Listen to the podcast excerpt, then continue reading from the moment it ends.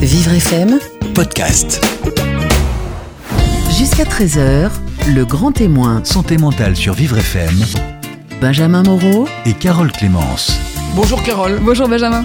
Aujourd'hui, votre grand témoin en santé mentale est une femme. Exactement, il s'agit de Salamata Dramé, née au Sénégal, à Goudiri, près de Dakar. Elle souffre depuis toute petite des conséquences d'une poliomyélite qui affecte sa vie quotidienne. Alors, perçue comme un fardeau en raison de son handicap, elle est tenue à l'écart, elle fuit le regard des autres, elle a honte de son corps et ne sort qu'à la nuit tombée. Arrivée en France à l'âge de 38 ans, tout change. Salamata se confie, elle nous livre un très beau témoignage de sa vie. C'est ce beau témoignage que vous allez entendre à partir de maintenant et jusqu'à 13h sur Vivre FM. Jusqu'à 13h, le grand témoin santé mentale sur Vivre FM, Carole Clémence. Salamata Dramé, bonjour. Oui, bonjour. Vous êtes notre grand témoin aujourd'hui. Vous êtes l'invité, vous allez nous parler de votre parcours. Vous avez une vie assez originale puisque vous êtes né au Sénégal. Vous êtes venu en France à l'âge adulte pour être soigné en raison d'une poliomyélite. Vous avez été obligé de quitter votre pays pour ces raisons médicales, en raison de votre poliomyélite. Et vous vivez à Paris depuis 15 ans. Est-ce que vous vous sentez bien en France? Est-ce que vous vous sentez heureuse aujourd'hui?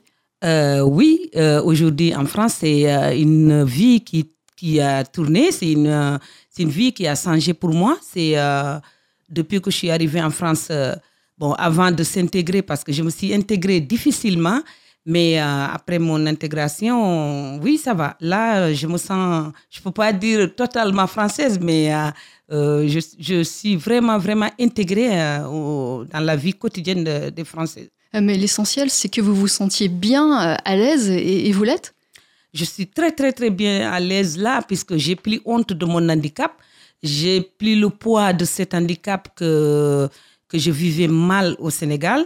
J'ai plus, je vais là où je veux aller, je m'habille comme tout le monde, je suis bien, je parle bien, je mange bien, je sors quand je veux et quand je rentre quand je veux. Donc, je suis vraiment libre et je fais ce que je veux, vraiment. Alors, on explique qu'il y a une énorme différence entre ce que vous vivez aujourd'hui en France et ce que vous avez vécu au Sénégal, dans votre pays. Vous êtes né donc là-bas, au Sénégal, en Afrique. Vous avez eu cette poliomyélite. Est-ce que vous l'avez eu, vous avez été détecté très rapidement? Vous l'avez su rapidement? En fait, moi, lorsque je suis née au Sénégal, donc j'avais 4 ans lorsque j'ai piqué la maladie, la poliomyélite. Sauf que ma mère ne savait pas que c'était une poliomyélite, puisque c'était dans la brousse, on n'avait qu'un dispensaire. Et lorsque j'ai grandi, je disais, « Maman, pourquoi je suis différente ?»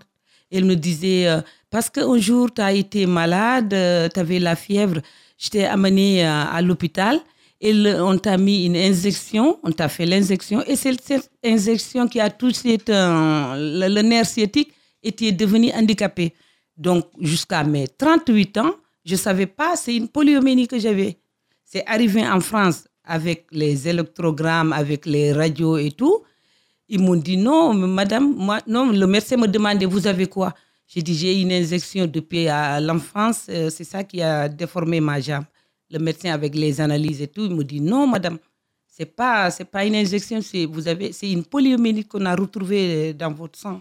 C'est là, à 38 ans, que je sais que c'est la poliomyélite que j'ai. Mmh.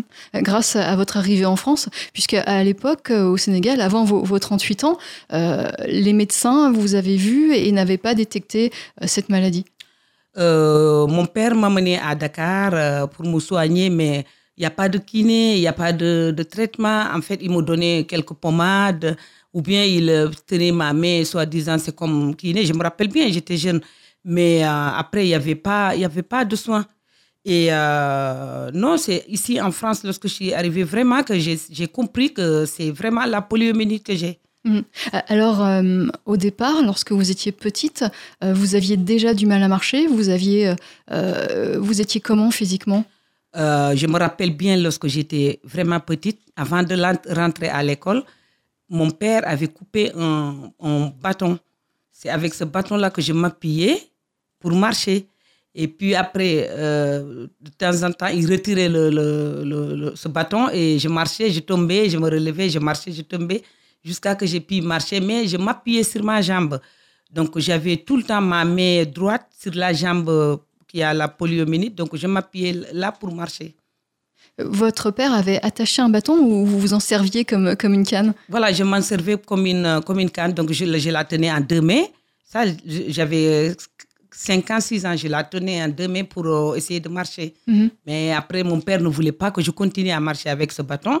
Donc, il le retirait. Je tombais, je me relevais, je tombais. Puis finalement, le bâton, on l'a arrêté. Et vous êtes parvenu à marcher sans ce bâton difficilement, mais vous parveniez quand même à marcher. Oui, parce que comme je m'appuyais sur ma jambe pour essayer de pousser, puisque je n'avais pas de muscles, donc il faut que je m'appuie sur le bras sur la jambe pour avoir vraiment le muscle. Donc je marchais vraiment en boitant.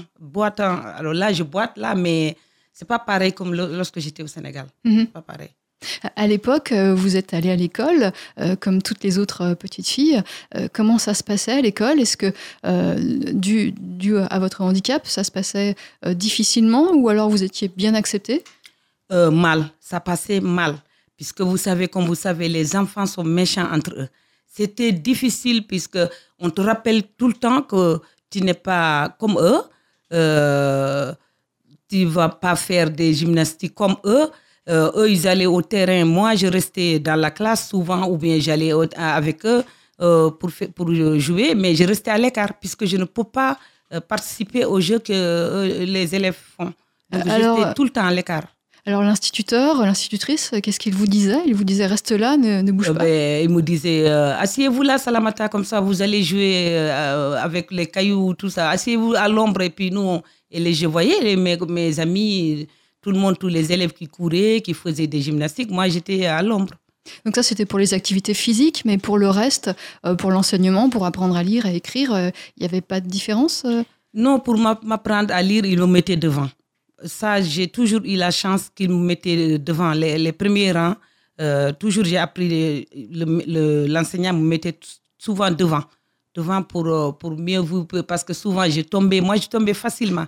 Donc, dès que je touchais quelque chose, je tombais. Donc, il faisait attention vraiment pour ne pas que je perde l'équilibre. Il me mettait devant. Alors, vos camarades étaient méchants avec vous, n'étaient pas gentils, bienveillants. Et comment vous le viviez à l'époque?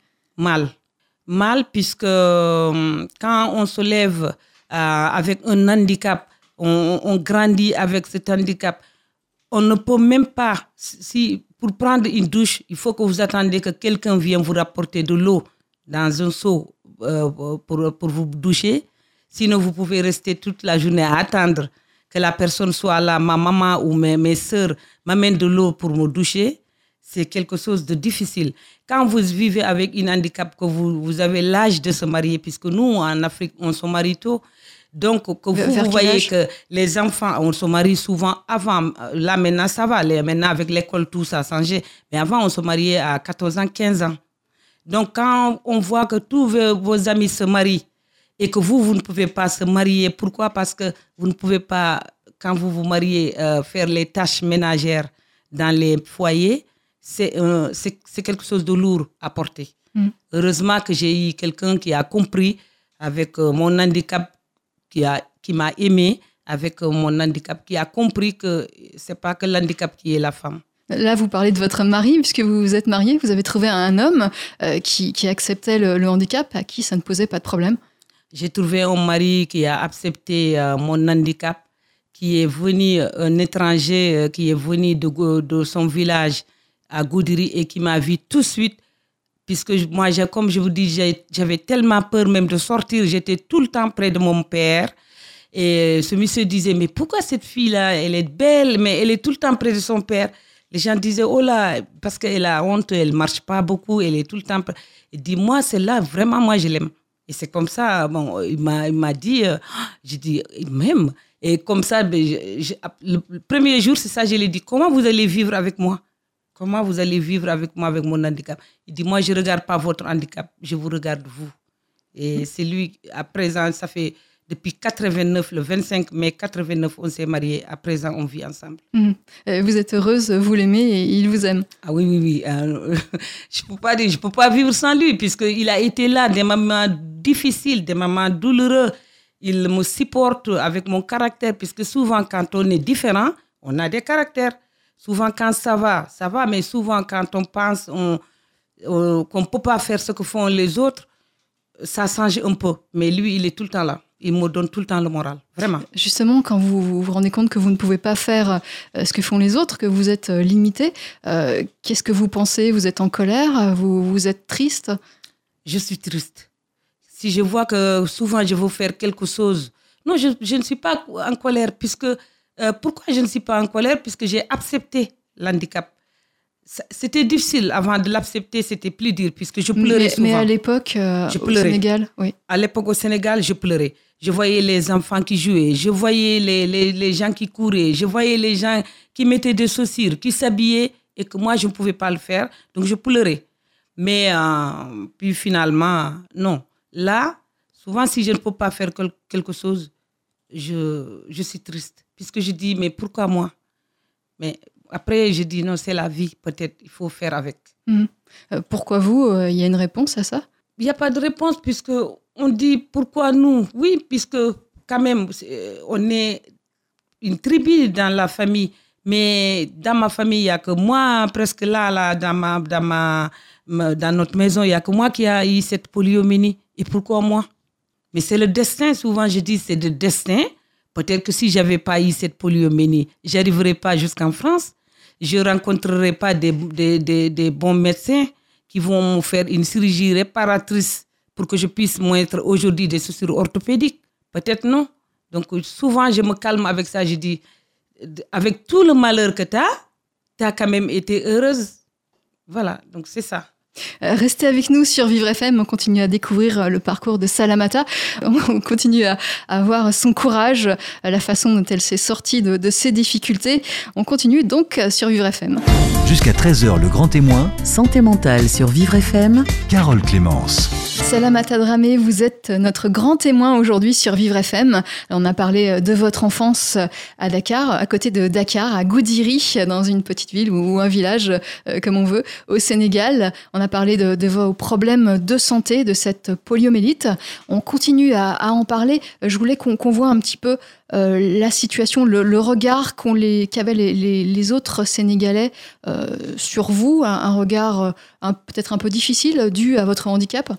Oui, ça c'est tous les handicapés de l'Afrique, je peux dire. Il y a un regard, les autres sur nous, on ne peut pas imaginer.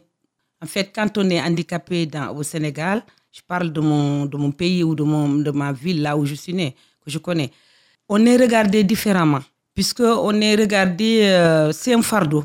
Chez nous, un handicapé, c'est un fardeau. Je veux dire qu'il y a tes parents proches qui sont là, c'est-à-dire maman, papa, mais c'est difficile à avoir un enfant handicapé. Déjà, ça dépend de l'handicap. Mais l'handicap visuel, l'handicap non visuel, il y en a. Mais un handicap visuel, c'est un lourd fardeau. C'est un fardeau, un handicapé en Afrique. C'est un fardeau. Mmh. Et qu'est-ce qu'on vous disait? Qu'est-ce qu'on pensait? Ben, pousse-toi, là, regarde, elle ne peut même pas marcher. Pousse-toi, elle ne peut même pas courir. Pousse-toi. Ben, voilà, vous voyez, c'est avec un enfant, toutes ces choses-là. Tu ne viens pas avec nous, hein? Puisque nous, on marche vite. Non, tu ne viens pas avec nous, hein? C'est difficile à... C'est dur. C'est dur à accepter en tant qu'enfant. Et donc ça, ce sont les enfants qui réagissaient comme ça avec vous, mais les adultes, ils étaient plus compréhensifs? Les adultes, c'est le pitié. Les enfants, c'est un peu dur, mais les adultes, c'est le pitié. Les adultes ont pitié.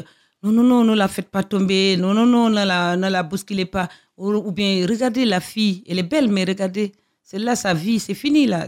Voilà, c'est ça. C'est dur d'entendre ça. C'est dur à entendre. Souvent, tu l'entends. Tu l'entends que... Cette fille, c'est fini là. Regarde, avec son handicap, qu'est-ce qu'elle va devenir? Mais rien. Ça, c'est dur à entendre. Alors ça, vous l'entendiez, mais qu'est-ce que vous en pensiez? Je disais, moi, c'est le destin. On verra. Moi, je disais, on verra. On verra. J'ai quand même fait l'école. Je suis restée près des gens qui m'aiment et tout. On verra. Qu'est-ce que l'avenir nous dira? On verra. Vous aviez des espoirs, des rêves? J'ai toujours eu des rêves. Depuis que j'étais enfant. J'ai toujours eu des rêves que je n'ai pas encore réalisés toutes. Mais par exemple, on peut en parler? Mes rêves, c'est déjà, je voulais travailler dans un endroit vraiment, même avec mon handicap. Hein. À présent, je rêve de ça, mais je sais que je ne pourrais pas l'avoir. Mais avoir une belle voiture, être une belle dame. Oui, j'ai toujours eu des rêves depuis que j'étais enfant. Donc les rêves de toutes les petites filles, de toutes les adolescentes du monde. Je rêvais aussi avoir... parce que c'est ça mon problème. Je me disais, mais qui va me marier ? Qui va me marier ?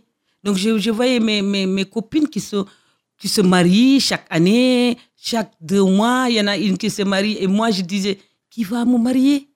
Mais vous aviez cette crainte, et finalement, cette crainte, elle a été injustifiée, puisque vous êtes mariée. Oui, je suis mariée.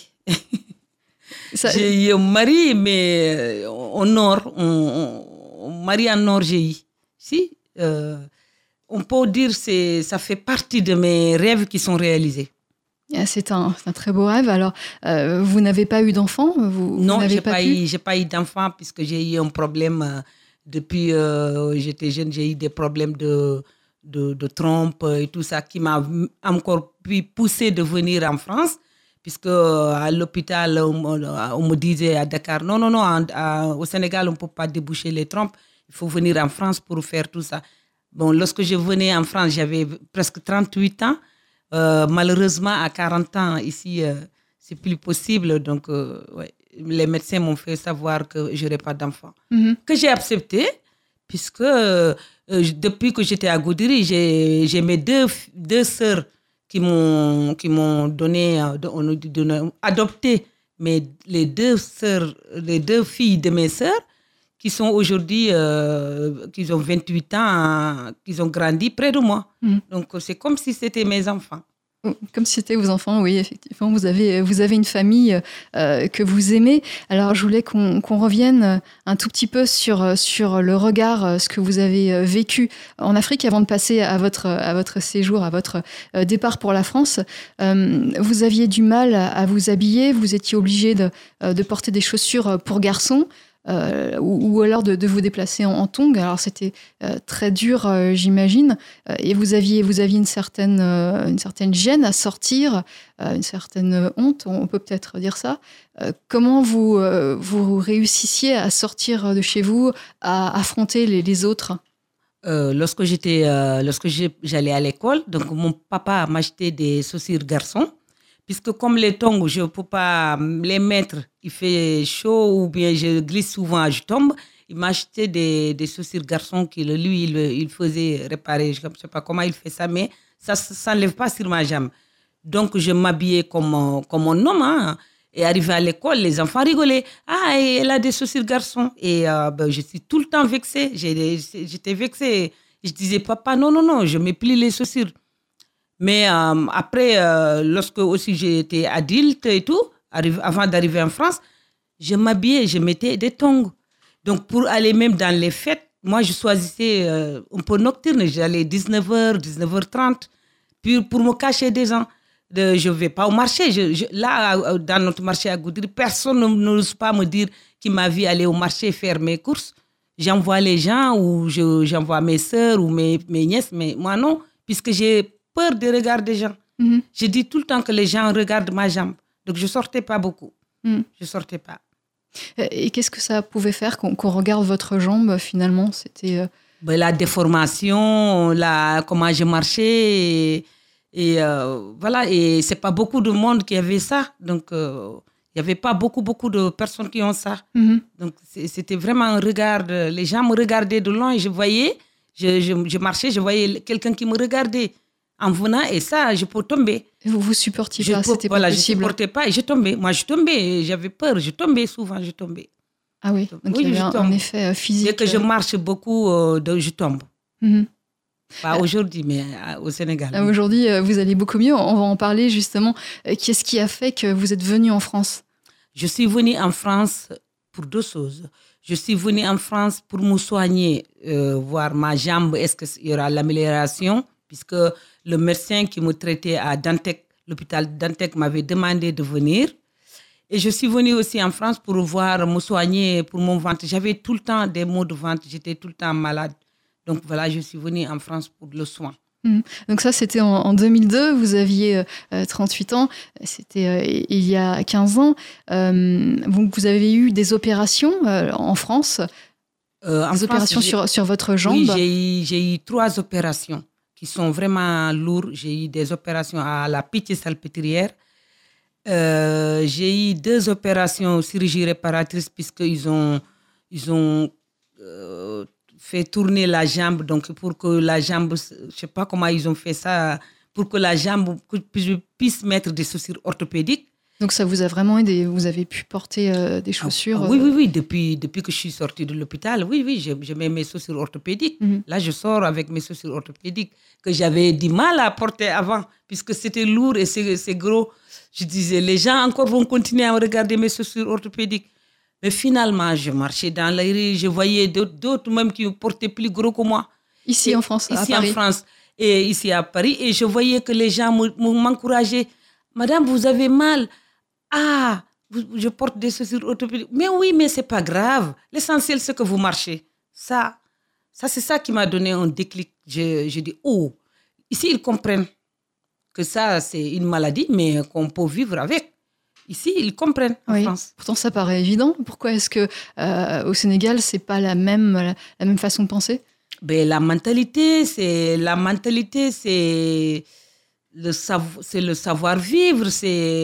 La France, c'est pas comme au Sénégal. En plus, moi, j'étais aussi dans une ville qui est un peu une petite ville par rapport à la capitale de Dakar. C'est pas pareil. La mentalité ici en France, les gens en France et les gens d'Afrique, non, c'est pas pareil. C'est pas les mêmes mentalités.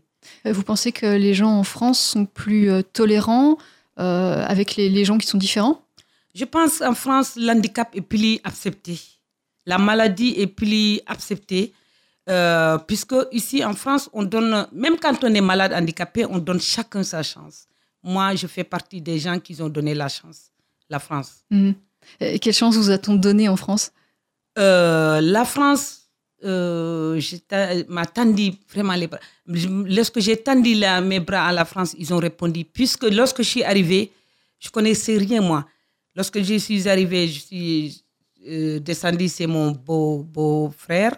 Après, puis quelques temps, je suis partie parce que j'avais des opérations à faire. Je m'hospitalisais pour 6 mois, pour 5 mois de rééducation. C'était long. De 2002 en 2005, j'étais dans des hôpitaux. Mais après, avec ça, tout le malheur que j'avais, j'ai rencontré des gens qui m'encourageaient, des médecins qui me disaient « Faites ceci, faites cela, je vais vous faire ceci, vous allez aller déposer ça à la MDPH, vous allez faire ça à la Sécurité sociale. » Ils m'ont montré tout ce que je devais faire et que j'ai fait. Et j'ai vu qu'ils ont accepté mon handicap. Et j'ai dit, oula, c'est terminé, la France, j'ai adopté. C'est fini. En France, lorsque vous êtes handicapé, on vous aide, on vous soutient. Et c'est pas pareil ailleurs, c'est différent ailleurs. En France, c'est un pays qui comprend déjà le malheur des autres. Moi, je dis, le malheur des autres. La France... Pour le savoir, il faut être différent, je crois. Quand on est différent, on vient différemment de notre pays. Quand on arrive là, on sait qu'on a la chance. Puisque moi, lorsque je suis arrivée, qu'on m'a aidée à trouver cette formation pour être caissière et que le directeur de Carrefour, je suis arrivée avec 2 béquilles. Je marchais avec 2 béquilles. Il m'a dit, mais Madame Dramé, vous ne vous pouvez pas travailler avec ça. Mais j'ai dit, si, je crois que comme je m'assois, je crois, je pourrais, quand je pose mes béquilles, je pourrais travailler. Il me dit, on essaye, on fait 1 mois d'essai. 3 jours, je venais tous les jours, 3 jours. Il m'a dit, Madame Dramé, je vous embauche. Ah, c'est formidable. C'est vrai, je vous embauche. Comme ça, il m'a embauchée, j'ai travaillé parce que j'aimais le travail. Je disais que voilà, même je suis différente, mais je travaille. En plus, les clients, tout le monde passait. Ah, la dame, non, je passe à la caisse, la dame, la handicapée, oh là, elle est gentille, je passe. Et donc ça me donnait le courage. Je me disais, finalement, je suis quelqu'un.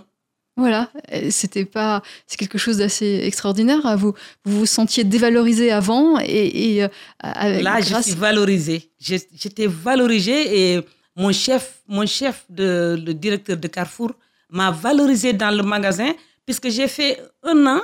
Et il m'a nommée représentante syndicale CFDT dans l'entreprise de Carrefour. Mmh. Ça m'a encore donné des ailes. J'allais partout en France pour faire des formations, des réunions, partout. J'allais partout. Donc, on reconnaissait votre compétence. C'était vraiment une réussite. Voilà, c'est une réussite. C'est ça, j'ai dit, moi, j'ai réussi ma vie en France. Même, je ne suis pas riche, j'ai rien, mais moralement, je sais que je suis bien. Salamata, on continue à parler de votre parcours. Vous êtes notre grand témoin d'aujourd'hui sur Vivre FM. Jusqu'à 13h, le grand témoin. Santé mentale sur Vivre FM. Carole Clémence. Salamata Dramé, vous êtes notre grand témoin aujourd'hui, grand témoin en santé mentale. Vous nous parlez de votre parcours, votre enfance, votre adolescence, les premiers pas à l'âge adulte au Sénégal et puis votre venue en France avec ces opérations qui ont amélioré votre condition physique. Oui, aujourd'hui je marche avec la béquille, je mets mes chaussures orthopédiques. Même souvent je suis fatiguée, je marche aussi, je suis fatiguée, je me repose, je m'arrête 2 minutes pour continuer. Vous n'étiez jamais venue en France, et donc il y a 15 ans vous débarquez en France. Qu'est-ce qui vous a surprise sur la vie en France, sur le pays, la façon dont les gens fonctionnent, dont les gens vivent? Lorsque j'étais arrivée le 20 juillet, donc je me disais, ils disaient qu'en France il fait froid. Non, c'est comme l'Afrique, puisque je m'habillais, je dis, bon, il est où le froid? Et le mois de novembre, septembre, novembre, le matin, un jour, je me lève pour aller chercher du pain, j'ai mis les tongs. Je suis partie acheter le pain.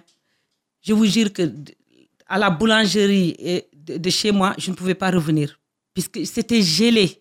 Ma jambe était gelée. Il y avait il y a 2 messieurs qui m'ont pris là et là, m'ont escorté comme ça jusqu'à la maison avec mes chaussures. Ah ben, alors là, ça c'est quelque chose que je n'oublierai pas. Et comment s'habiller les Français. Ça aussi, je regardais. Puisque chez nous, on s'habille en léger, en coton. Et là, on voit que les gens s'habillent en manteau, entre ça, je savais pas. Mmh. Mais vous vous êtes faite à cette vie en France, ça a été facile pour m'intégrer, pour vivre comme les autres, pour vous habiller, pour manger comme les autres, pour comprendre comment ça fonctionne ici en France. Non, c'était pas facile, puisque lorsque j'ai commencé à chercher mon emploi, le travail, lorsque je suis allée à Handipass, je m'habillais en africain. Et donc, Handipass, c'est un organisme pour les personnes en situation de handicap. C'est comme Pôle emploi, mais pour les personnes handicapées. Donc, moi, on m'a orientée tout de suite à l'Handipass. Et donc, moi, je m'habillais, je n'osais pas porter des pantalons. Je m'habillais en africain et je vais aller voir un fleuriste, parce que je voulais quand même faire des fleurs. J'aimais les fleurs. Il me dit, mais madame, avec le tenue africain que vous mettez déjà, vous ne marchez pas bien avec les 2 béquilles, vous ne pouvez pas rester debout comme ça pour travailler. Et après, je me suis dit, il y a une de mes amies qui me dit, tant que tu mets ces Africains-là, tu ne trouveras pas de travail. Hein, puisque toi, tu ne peux pas travailler ménage, tu ne peux pas travailler dans les hôtels. Il te faut dans les caisses ou dans les bureaux. Donc, il faut s'habiller. Il faut travailler assis, il faut se mettre en valeur, il faut mettre des pantalons et tout. Et là, je suis partie voir mon assistante sociale. Je dis, madame, il paraît qu'ici, il faut quand même s'habiller comme le... Ah oui, madame Dramé. Donc, la dame m'a donné des tickets que je suis partie à Monoprix tout de suite m'acheter des pantalons. Voilà. Et vous portez des pantalons régulièrement? Oui, alors là, je me mets des pantalons, je mets des jupes. Mais souvent, si on va dans notre fête africaine, oui, là, je m'habille en africaine. Mm-hmm. Mais sinon, oui, non, je m'habille en français. Hein. Mais je m'habille comme vous. Comme tout le monde, voilà, comme tous les gens qui habitent en France. Oui, là. Alors, vous avez eu des difficultés pour vous loger. Vous avez commencé à vivre de la famille en France. Et puis, à un moment donné, vous vous êtes retrouvés, vous avez dû partir de cette famille puisque c'était devenu compliqué. Et là, vous vous êtes retrouvés à loger au SAMU social. Oui. Alors là, c'est la période qui est très, très, très difficile pour moi. Puisque lorsque je suis arrivée, je vivais chez les gens. Puis finalement, je voyais que ça n'allait pas. Souvent, je me dis dans ma tête, du moment que tu es venu chercher quelque chose, il ne faut pas rester en famille. Là. Quand tu restes là, on te donne à manger matin, midi, soir, jamais tu vas trouver quelque chose. Donc, j'ai quitté les Mireaux, je suis venue à Paris. C'était courageux? Moi, j'ai trouvé que c'était courageux pour moi. Je suis arrivée à Paris. Un jour, j'étais sous un arrêt de bus. J'ai appelé le SAMI. Le 15, j'ai dit, je suis handicapée, je suis là, je n'ai pas où dormir. Madame, restez là où vous êtes, donnez-nous l'adresse, on viendra vous chercher. Donc, j'ai donné l'adresse, ils sont venus me chercher. Première journée, j'ai dormi dans le SAMU social. Mm-hmm. Mais par contre, on dormait à 10. Dans des structures vraiment pas adaptées déjà à l'handicap. Et c'est les SAMU social qui récupéraient les gens pour le froid. Donc nous, on dormait, on rentrait à 19h, on sortait le lendemain à 8h. Et comme moi, je ne connaissais pas beaucoup Paris, ben je suis tout le temps dans les métros. Je prenais du pain, je tartinais le pain, je mangeais le matin et je tartinais pour le midi aussi. Donc je restais avec mon sac à dos, là c'était dur, hein. Mon gros sac à dos avec mes deux béquilles. J'avais la jambe à l'odème, donc j'avais commencé à marcher avec les soucis orthopédiques, donc je n'avais pas l'habitude. Et je passais toute la journée assise. Mm-hmm. Ça c'était dur. J'ai fait ça pendant 7 mois. 7 mois, mais c'est long. 7 mois, c'est long. Vous avez dû vous sentir seule, J'étais seule exclue. Et puis après, j'ai tombé malade puisque j'étais anémiée, je ne dormais pas bien. Et avec le médecin de Samy, m'a demandé à la dame qui nous suivait de m'héberger au plus rapidement possible parce que sinon, je ne peux pas tenir. Mm-hmm. Ils m'ont cherché un hébergement dans un hôtel. Et durant cette période, vous n'avez pas eu envie de quitter la France et de revenir? J'ai failli partir, puisque le médecin de la SAMI m'avait conseillé, Madame, vivez votre handicap comme ça, c'est dire, vous n'avez pas, mais vous ne pouvez pas rentrer, je vais vous aider à faire le dossier pour le retour. J'ai failli rentrer, mais finalement, j'ai dit non. Non, dans la vie, il faut accepter. Déjà, tu as accepté là-bas tout ce que tu as vécu en France. Tu viens ici, on t'ouvre des portes, tu dis tu rentres. Non, j'ai dit non, je reste. Mmh. Alors cette période a été difficile, vous étiez isolée, mais vous avez quand même trouvé des gens qui vous ont aidé et depuis vous avez un logement. Votre mari a pu venir en France grâce au regroupement familial et vous avez décidé d'aider les autres en créant une association. Oui, lorsque j'ai vécu ça, j'ai trouvé une dame qui est gentille, qui est aujourd'hui ma maman et une amie qui s'appelle Christiane Estrelli, que j'ai rencontrée à l'hôpital, qui m'a dit mais Salamata, je ne vois pas, tu n'as pas de famille ici. J'ai dit si, j'ai une famille, mais ils sont loin, c'est au Miro. Moi, je suis tout seule ici. Elle m'a dit Madame, je vous donne mes coordonnées. Dès que vous sortez de l'hôpital, vous venez me voir. Et comme ça, je suis partie la voir. Et depuis, on ne s'est pas quittés.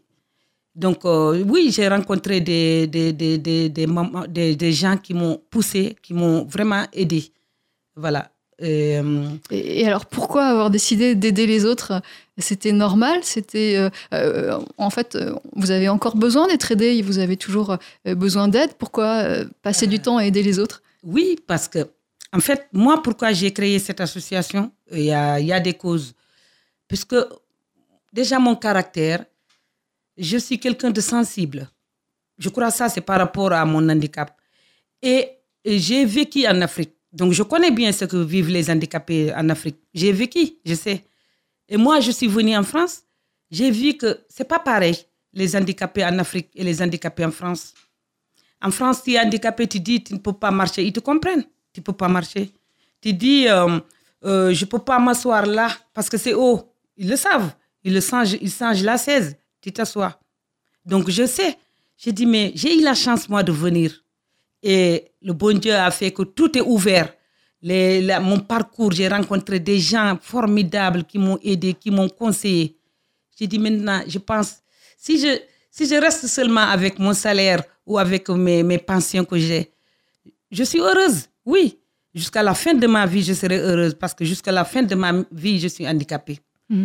Mais par contre, quand je rentre et que je vois mes amis dont avec lesquels on a joué, qu'on a marché, qui sont handicapés comme moi, qui viennent me dire bonjour et que je prends là 5 000 francs, là un t-shirt, là un pantalon pour leur donner, j'ai dit non, ça il faut que j'arrête ça, j'aime pas. Puisque je veux ce que j'ai vécu, même avec ma souffrance que j'ai réussi, je veux intégrer aussi les autres. C'est le parcours de mon combat. D'accord. Et cette association, on n'a pas encore donné son nom, c'est l'Association des Handicapés de Goudiri. Goudiri, c'est le lieu de votre naissance. L'Association des Handicapés de Goudiri et environnant, alors qui agit au Sénégal, là d'où vous venez, votre lieu d'enfance, et qui contribue à créer une ferme collective, c'est ça? Oui, voilà, c'est l'Association des Handicapés de Goudiri, c'est-à-dire la ville là où je suis née, et environnant, c'est-à-dire les petits villages aux alentours de Goudiri. Donc, je connais tout. On est à environ une cinquantaine de personnes, moi y compris. Donc, cette ferme, je l'ai créée. C'est, même quand on est handicapé, je crois, dans ma tête, moi, je l'ai vécu. Même quand on est handicapé, on peut quand même prendre une poule et dire, je la vends, ou bien faire prendre une salade, secouer et dire, je la vends. Même quand on est handicapé, on peut se réveiller le matin pour aller travailler. Donc, et ça, c'est ça qui manque là-bas. Et ça, moi, c'est ça, je veux leur montrer et leur donner la chance et leur montrer, même si on est différent, on peut quand même être présent dans son corps et mentalement. Puisque c'est mental, hein? Puisque si tu te réveilles le matin, tu prends ta douche, tu prends ton petit déjeuner, tu dis, je vais aller travailler, tu oublies l'handicap. Et là-bas, non, parce qu'ils sont tout le temps à la maison, tout le temps dans les maisons. Donc, ils ont tout le temps ce fardeau-là. Et ça, c'est donc ça que là, les personnes en situation de handicap qui habitent à Goudiri ou dans les villages à côté peuvent aller dans votre ferme, en tout cas vont pouvoir se rendre dans votre ferme et travailler toute la journée, c'est ça? Avoir des emplois de vendeurs, de fermiers, qu'est-ce qu'ils vont faire exactement? En fait, on a pensé à ça, mais finalement, on a dit avec mes partenaires locaux que on prendra les gens des 4 ou 5 personnes qui sont vraiment valides, qui vont faire les lourdes tâches. Après, maintenant, nous, les handicapés, on fera par rapport à chacun son handicap avec le médecin qui va évaluer l'handicap de chaque personne et insérer chaque personne dans le poste, dans un poste qu'il peut vraiment prendre. Mais l'essentiel, c'est après que cette ferme réussit, l'essentiel, c'est que chacun d'eux et quelque chose à la fin du mois. C'est ça, moi, c'est ça mon... Et quelque chose, paye une ordonnance pour son enfant, achète un cahier pour son enfant et qui ne dépend plus des autres. C'est ça, moi, ce que je veux. Parce que moi, je ne dépends plus de personne. Moi, je dépends de moi-même. Vous souhaitez ce que vous avez obtenu, vous le souhaitez pour les autres?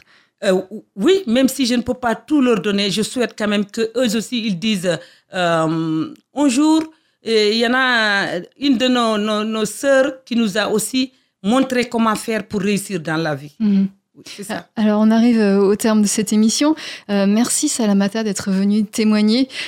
Comment dit-on au revoir en peul, votre langue d'origine? On dit, si c'est la journée, on dit « Nyalen Djam » à Djarama, « Nyalen Djam ». Alors, je suis incapable de reproduire, de vous le redire, mais en tout cas, on vous souhaite tout le mieux. Vous avez été très courageuse pour venir témoigner. On a bien senti que c'était difficile, mais vous y arrivez. Vous avez été très claire et en tout cas, vous êtes un exemple pour toutes les personnes qui sont en situation de handicap. Vous êtes un exemple et on vous souhaite un futur radieux pour vous et votre association, l'Association des Handicapés de Goudiri et environnants. Alors, c'était le grand témoin santé mentale sur Vivre FM.